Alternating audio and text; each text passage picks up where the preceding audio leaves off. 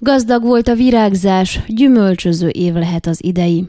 Jót tett a gyümölcsfáknak a fokozatos, elhúzódó kitavaszodás, ugyanis az előjárás visszafogta a korai virágzást. Bőségesen virágoztak a fák, igaz, ez viszonylag gyorsan lezajlott, ezért általánosságban jó termésre számítanak idén a gyümölcs termesztők. Egyes csonthéjas fajták esetében azonban biztosan lesz terméskiesés, aminek a pontos okáról még a szakembereknek is csak feltételezései vannak.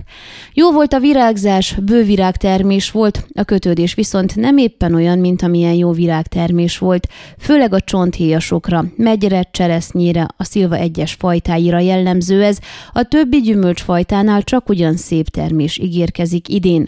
A csonthéjasok esetében már jól látszik, hogy ami kötött, az gyors fejlődésnek indult, a megy és cseresznyeszemek már szinte mogyoró nagyságúak, de a virágmennyiséghez képest ez kevés, ismertette a gyümölcskötődéssel kapcsolatos gondokat Székely Csaba Nyikommalonfalvi gyümölcstermesztő. A jelenség okáról még a szakembereknek is csak sejtései vannak.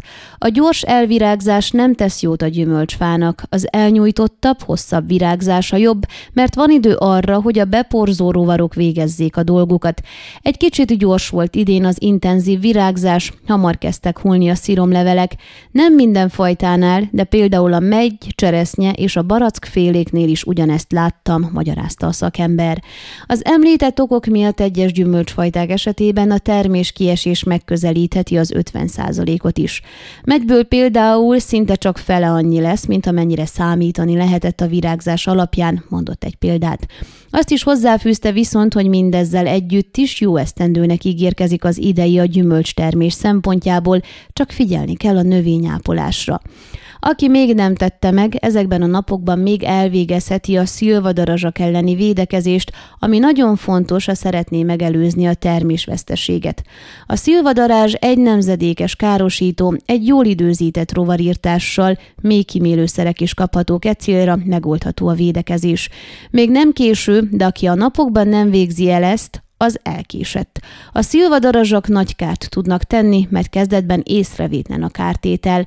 Kicsi, Két-három milliméteres, fehér, kukatszerű lárvája van a szilvadarázsnak, ami a petéből kikelve a gyümölcs magházáig meg sem áll. Egy lárva négy-öt szemszilvát is meg tud károsítani, amíg felnő. Nagy kárt tud csinálni, és ez szinte észrevétlenül történik. Csak annyit látunk, hogy potyog a termés, amikor már a búza szemnél nagyobbra nőttek a szemek. Tömegesen hullnak le, sokan azt hiszik, hogy ez fiziológiai hullás, tehát természetes folyamatnak vélik, de nem az.